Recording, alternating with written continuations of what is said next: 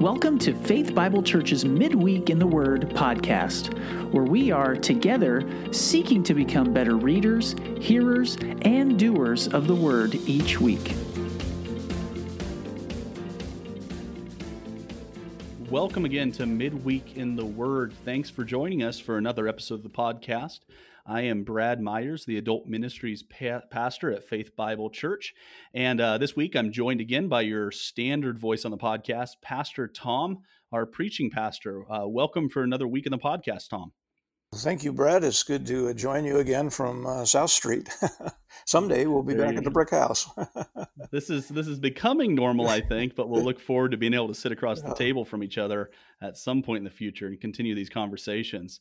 Um, this this week, I'd like to start out just by jumping back into our Route 66 sermon series. Tom, you've been working from Genesis through Revelation. Uh, this last week, you were in First Kings 19, verse 19 through 21, and Second Kings 2, um, talking about the successor, the successor to Elijah, uh, the prophet Elisha. Um, so, from your message on Sunday, what what did we learn about God? Well, I, think we see this repeated theme where God is declaring himself to be the living God, the sovereign God, the powerful God. And uh, I think it was reinforced in Elijah, but I, th- I see Elisha uh, almost as uh, to the nation of Israel what Moses was in Egypt, uh, just making that declaration. Your God is the sovereign, living God. In contrast to the dead gods of the nations around them. Hmm. Yeah, absolutely. Uh, what about what about mankind? What did uh, Elisha's story reveal about ourselves? Well, I, I think the thing that that just kind of jumped out. It's been there over and over, but it's really that man is by nature a user. Uh, he he's desirous of the gifts, especially because we're into the season of miracles with Elijah and Elisha. Uh, that man was more than delighted to receive the gift of the miracles, but he was more interested in that than in the giver of the gift. So uh, his self-focused, self-serving attitudes. Hmm. It almost it, might, it, makes you think of the story of of Lazarus and the rich man that Jesus tells, yep. Yep. Uh, where Lazarus asks him to go back and tell his brothers about the situation, and he says they have the they have the law and the prophets. Even if someone were to, to come back and tell it to them uh, themselves, they wouldn't believe. Yep. So you get these amazing miracles in the life of Elijah and Elisha, and you'd think surely that would be convincing enough uh, for them to believe. But yeah, unfortunate that the the reality of our hearts is that we uh, we have a, a heart deception.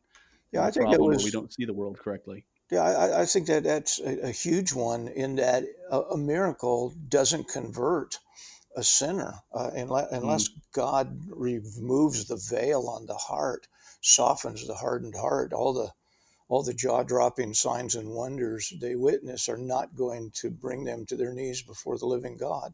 Only God can change the heart of a sinful man. Yeah, amen. I think one of the better ways I've ever heard it is is we we stand in shock and awe at the the physical miracles that we see in the Bible, uh, when the greater miracle is really the Holy Spirit redeeming the heart yep. of someone that's hardened and in rebellion against God. Good reminder. Uh, finally, how how does this point us to Christ? How does the life of Elijah point us to Christ? Well, there, there, there, were there were three significant things that jumped out to me as I was studying it. One is the the, the king of Moab, who, in desperation to pacify, as it were, his gods, offered his own son, the heir to his throne, as an offering on the wall, and be, by the death of that king's son, the people lived. And you can't help but think about Christ dying on the cross. And yet, in, in the New Testament case, in Christ's case, he was raised from the dead. Another one is the story of the widow with the unpayable debt. But when that debt had been paid, not only was they were they set free, but there was sufficient for them to go on living. So you see, when Christ pays our debt, then He also gives us the grace to go on living for Him. And I thought the other one that it just wasn't time for, but in in a hurry, they're carrying the deceased uh, warrior, and uh, to protect themselves, they simply throw him into the grave, and his body lands on top of the bones of Elijah, who has been dead for quite some time. And suddenly this man comes alive, and that the promise of mm-hmm. resurrection power. So there, there just seemed like there were just a number of kind of an escalating number of signs that would make us wonder is there one coming that can satisfy all these? Hmm. Yeah, good reminder as we still have a few weeks before we'll get to the person and work of Christ in our sermon series. Um, but all signs continue to point that direction from yeah. the Old Testament. Uh, now, Tom, uh, in addition to these major takeaways from Sunday, uh, you made a comment that I noted uh, as I was listening to the service about how Elisha's ministry included more miracles than any other period that we see in the Bible, with one exception uh, the exception of the ministry personally of Christ. Now, now before I move into that, out, of curiosity, how, how many miracles uh, were recorded in the time of Elisha's ministry? Well, it, I think if we count right, there were eight of them in Elijah's, and then Elisha said, "I would like to have double." you know, the blessing. And I think there were 16 recorded in Elisha's ministry. So literally twice as many as Elijah. Yeah. Fascinating. Uh, when we talk about authorial intent and, and the intent of the author writing that with that in mind, that's that's an interesting note to make. Uh, anyway, I, would like to explore um, that subject, the subject of miracles, just a little bit more on the podcast this week because I think that topic um, can be a little challenging for a lot of people. Uh, to many in our culture, it's just fine to say that you believe in Jesus. Uh, but the minute you begin talking about how you think he really turned water into wine and walked on water and healed people and ultimately rose from the dead, well, now you're beginning to sound a little out there. Uh, you're a little extreme, a little radical. You really believe that in the Bible? Is the question we we tend to face. And so, um, while this isn't so much a question about how do we interpret the Bible, it does really involve some of the assumptions, interpretive assumptions, and perspectives that we bring to the text of Scripture. Um, and I, I, ran into this quote this week from C.S. Lewis's book on miracles that I that I thought put it pretty well. Uh, he writes in there, uh, "There is no use going to the text until we have some idea about the possibility or probability of the miraculous." Those who assume that miracles cannot happen are merely wasting time by looking into the text. We know in advance what results they will find, for they have begun by begging the question. And obviously, there he's not saying that unbelievers shouldn't read the Bible. He's merely pointing to the fact that if we go to the text, assuming that there's no spiritual dimension, that it's just a naturalistic world um, that that the miraculous is impossible, uh, we're going to reinforce our assumptions as we read the text. So, so I want to explore a little bit that theme of miracles this week. So, with with that in mind, Tom, could you get us off on on the right track? What what do we mean by a miracle, quote unquote, in the Bible?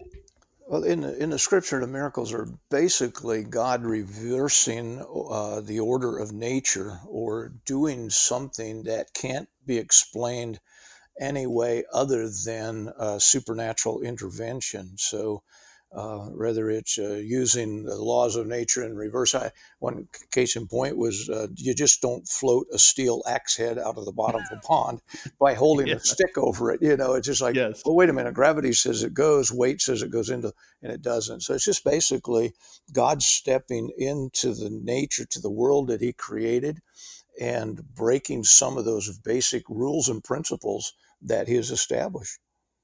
Hmm. Yeah, that's helpful. Um, and then, as our listeners may be aware or may not be aware, um, this subject, as far as miracles and how do we understand them and take them in the Bible, is something that's really divided liberal and conservative scholars.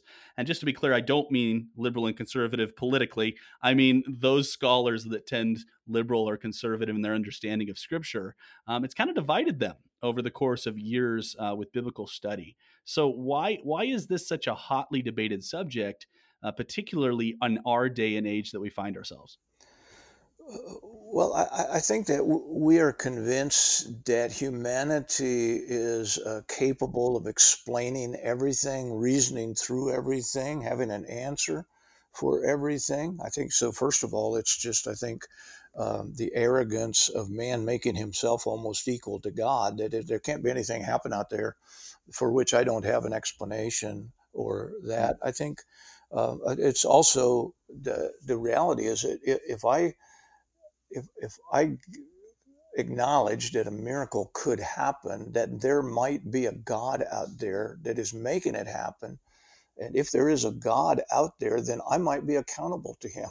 So there's that sense mm-hmm.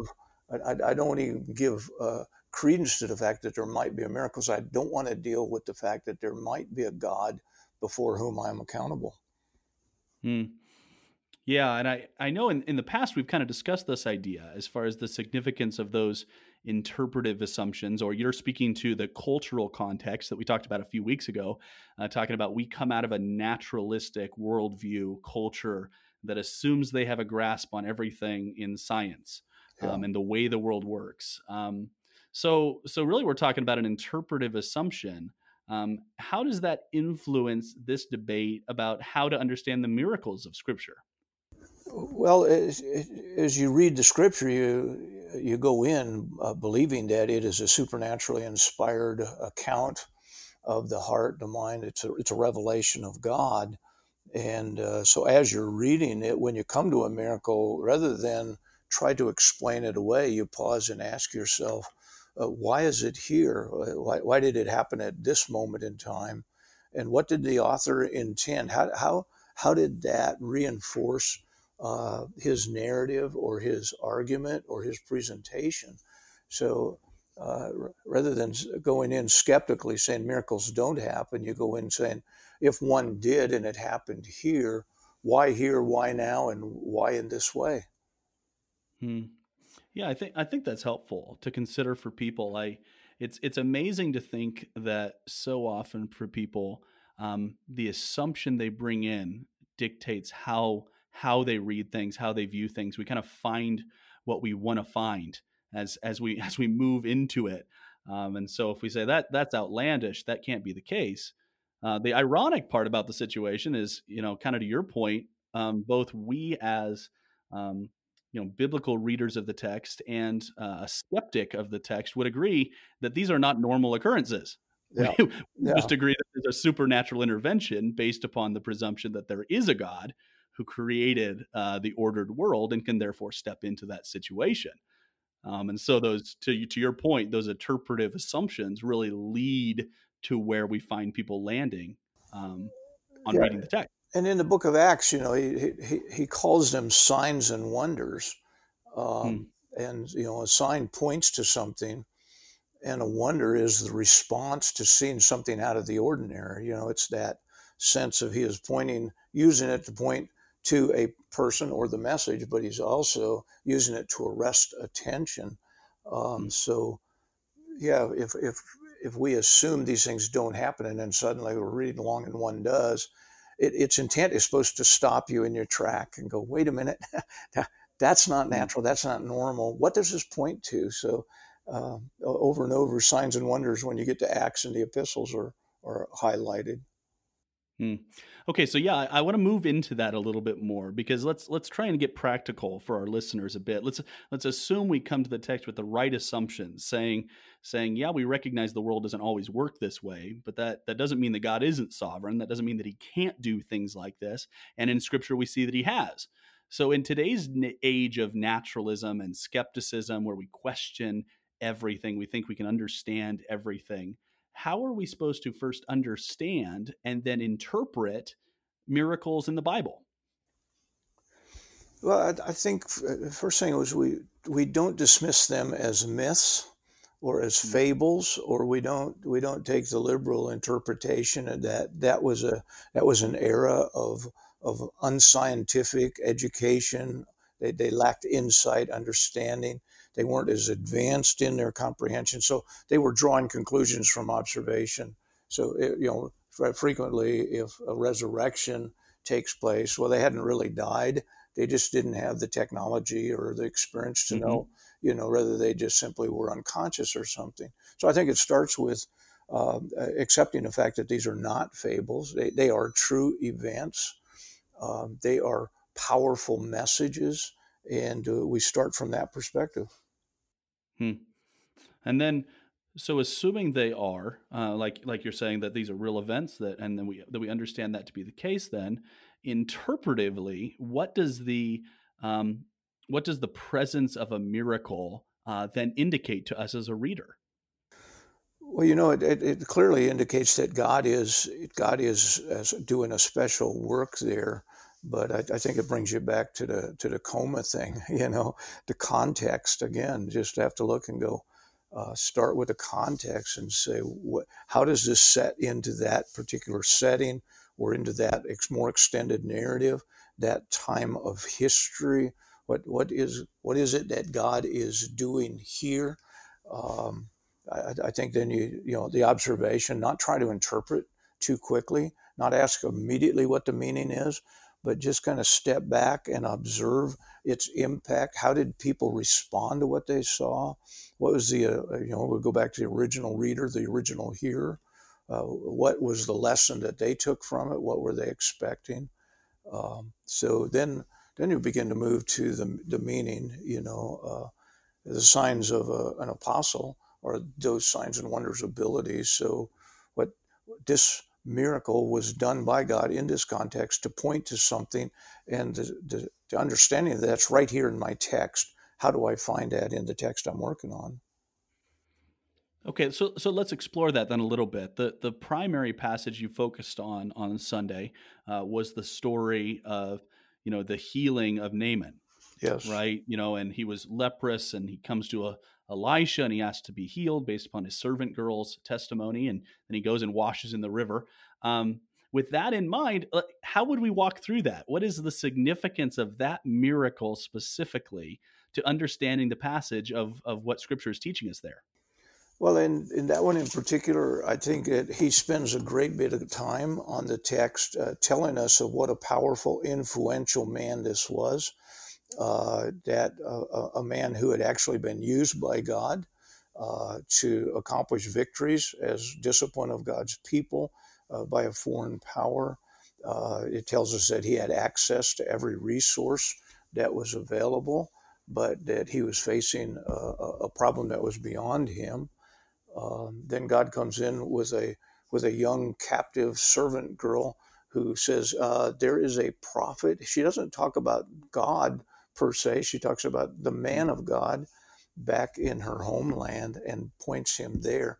So the, the whole thing is is set up by a sense of desperation, uh, a man with an incurable disease, uh, a man with every resource available to him, including the favor of the king and uh, it's beyond human uh, solutions. So it starts there, and I think then uh, the, uh, Elisha not coming out of his front door, even meeting him on the front step. He's got this whole entourage there. He's packing five million dollars worth of reward, and he doesn't even come out and honor him in that way. So again, you're, you're in that you're in that narrative of God uh, exalts the humble and he brings down the proud. And so, this very proud positioned man is slowly having his uh, pedestal chipped away from under him so that uh, this man of God won't even come out and talk to him personally, sends a messenger. And then he sends him into the Jordan River when they've got these beautiful rivers back home. He sends him to the muddy Jordan and he asks him to humble himself by immersing himself in it. So the, the whole miracle of healing is being set up by taking a great, arrogant, proud individual and bringing him to the moment of desperation and and uh, des- and dependency. Uh, he, even to the extent that one of his servants had to say to him, "My word, you traveled all the way up here and you brought money to reward him, and he gave you the answer you're looking for, and you won't accept it." And so that voice finally brought him then to the water uh, the miracle didn't actually occur uh, in the physical until he came out of the water the seventh time. But the, the, the working of the miracle began as the man's proud heart was slowly being humbled and brought low, I think. Hmm. Yeah, I think I think that's a good image to keep. You know, it's it's almost like what you're saying is uh, miracles in Scripture almost serve as exclamation points to cause us to yep. pause and emphasize what the text has been teaching us up to that point. You know, I can't I can't think of you know immediately following. Um, can't help but think of in Matthew in Matthew eight, immediately following Jesus's discourse on the Sermon on the Mount, and kind of this inverted economy, you know, of the last being first and and you know building your house on the rock and kind of this this language he uses there. And we get two miracles immediately following where he he cleanses the least of these in the leper who you know there's a leper who is ostracized by society and that's exactly who jesus goes to and heals and then he sees this incredible act of faith on the part of the centurion you know really just emphasizing um, his point and what he was preaching on yep. um, in the sermon on the mount and so it causes us to pause and say the author has put this here as an exclamation point to drive home uh, with a picture in some ways the meaning uh, yeah. that he's been trying to portray in the text already. Yeah, and I think uh, the other thing about miracles is as you read them, especially miracles that relate to individuals, um, they're not simply uh, moments of kindness. They're not just deeds of grace or kindness, but they, they are messages, like you said, an exclamation point. They're, they're attention getting. there's a spotlight placed on this because uh, so so so many times a miracle will occur. I mean, how many people waded across the Jordan River, you know, and hmm. their diseases weren't removed? It's, so there's it's not the muddy Jordan River. It's not the well, what is God doing here? Uh, he's doing an act of kindness certainly for this man, but he's converting a soul. So the man goes home a God worshiper, a follower of the living God. Hmm. Yeah good to remember on the subject of miracles. If I, if I can summarize a little bit of what we've talked about here, maybe maybe there'd be two ways to err when it comes to, to reading miracles in the Bible. The one would be to quickly begin trying to explain them away or or figure out some method of natural occurrence that would have resulted in this happening. You know, some coincidence, if you will, yeah. uh, that, that, allowed the people to cross over uh, over the Red Sea in that story um, don't don't go there. Read it for what it's worth. Believe what it's saying is is actually taking place. On the flip side of things i know as biblical readers a lot of times we can kind of gloss over miracles because there are so many examples of them in scripture um, and we forget to stop and marvel and wonder at the message god is trying to drive home to his people um, by giving them a, a, a, miraculous sign and wonder you know to, to use the term that you were you were talking about earlier. yeah and so in our in our reading of Scripture, uh, let those miracles um, allow us to marvel a little bit and think about how they're driving home uh, the point of the text. Any any final thoughts on this subject, Tom, before we hit the off ramp on miracles? Well, I, I think rather than write miracles off as, as, seasons of the scripture, we need to remember that our God is a miracle working God and that, uh, hmm. that the, the God of the Old Testament and the God of the days of Jesus and the God of the days of the apostles in the early church is the same God that loves us and uh, whom we serve today. He has the same power and he's accomplishing the same purposes. So, um, do we believe he's a miracle working God? Yeah. Uh, do we demand miracles from him? Well, again, uh, the miracles that he did were, were, were more than simply deeds of kindness. They, they were attention getting messages. And so that uh, he may still work miracles today, but it's because he is that same God, is the reason. Amen. Are we paying attention? It's a good question. Um, all right, well, that's our discussion on on miracles. Uh, for those of you that are listening, I I do hope it's been helpful. I know miracles are a discussion that uh, that are a little confusing, a little bit challenging, especially coming out of the world that we live in. Uh, so, if you have any questions on this subject, anything you'd like us to explore further, as always, shoot Tom or myself an email. We'd love to focus in on any thoughts or questions you have on this subject. Um, but let's keep moving forward, Tom, because this this next week you've got um, another king of Israel, probably a less well known uh, king of Israel than than your first two of of Saul, uh, David, and then Solomon, or three that is. Um, so, in the person and work of jo- or Uzziah in in the text, what what are you looking forward to preaching on on Sunday? Well, it, it's kind of interesting. It's he's kind of the unknown hero. You know, it's mm. it's almost like a, a, a, repetition of the days of Solomon, uh, but only in Judah, not in all of Israel. But uh, you know, somebody asked me, said, "Now, is this the guy that touched the ark and dropped over dead. You know, no, that was Uzzah. Okay, well, is, is, is this the, Close, is this the king that was sitting on the toilet and got killed and you know fell off the toilet dead?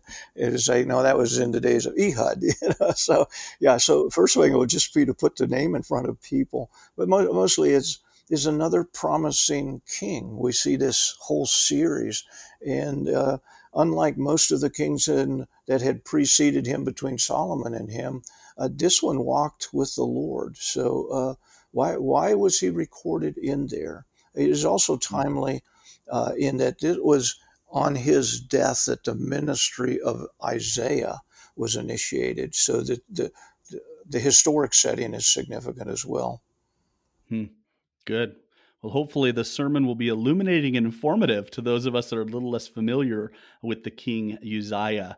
Um, any interpretive questions you're wrestling with this week? Well, just really asking the question why do we see this repeated pattern of, uh, you know, Saul, David, Solomon? They start well and they stumble and they fail. And Uzziah is another one of those. Why, why does God keep putting before us these role models of promising? Hope and success that suddenly disappoint in the end. So I'm grappling with how that fits into the overall narrative.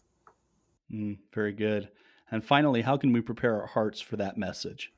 Well, spoiler alert, uh, Uzziah was able to succeed at virtually everything he attempted, but he lost the ultimate battle, and that battle was with the pride of his heart. So the best way to prepare is to check your heart and ask mm. the Lord, is there is there a pride issue in me that you need to bring low? How, how, how can you prepare my heart to let you speak to me with this message? Amen. Uh, we'll look forward to both the encouragement and challenge that we hear from the life of Uzziah on Sunday. Uh, well, that's it for this week's podcast, listeners. Thanks again for joining us. Remember, if you're following along in the weekly reading, uh, King Uzziah is talked about in both Kings and Chronicles, but Tom will be focusing on Second Chronicles 26. So take the time and read that chapter if you can find a little extra time this week. And then um, I want to give you the heads up that the third quarter of the reading plans uh, will be coming out to you hopefully very soon. Uh, the current reading plan extends through the end of June, so we're working on getting you um, those bookmarks. As always, it's online. It'll be online if you want to look there, uh, but we're trying to get you some bookmarks so you can continue reading along with us uh, during our 2020 uh, Route 66 sermon series. Um, and then we're looking forward to uh, to seeing some of you again on Sunday. If if you are interested in joining us, we'll be able to join us. Uh, don't forget to let us know ahead of time. Uh, click those links. Let us know which service you'll be joining us in. And then I, I also want to make a special announcement. Um, as as pastors, as elders, we're getting a lot of questions about how to navigate some of the challenging times we're seeing. Uh, we've got we've got um, challenges when it comes to how to address COVID nineteen. Obviously, we're aware of the racial tensions that our country is feeling right now. The political environment is different, difficult, and a number of things. So um, we're working on trying to help practically address some of those questions. Um, Tom and some of the elders have been working that direction. So so keep an eye out as, as we'll be attempting uh, to trying to speak into some of those situations practically for you soon. Um, and just know, as always, as you prepare your hearts for King Uzziah uh, this Sunday, we are praying for you. Uh, we are, are praying that God continue to work in your heart through His Word over the course of this week and then the ministry on Sunday as well. And we hope you join us again next week for the podcast as we'll be exploring a little bit of why Kings and Chronicles in the Bible. Isn't that redundant? Thanks for listening to this week's podcast. As you're reading this week, be encouraged by the words of the Apostle Paul to Timothy. Do your best to present yourself to God as one approved, a worker who has no need to be ashamed, rightly handling the word of truth.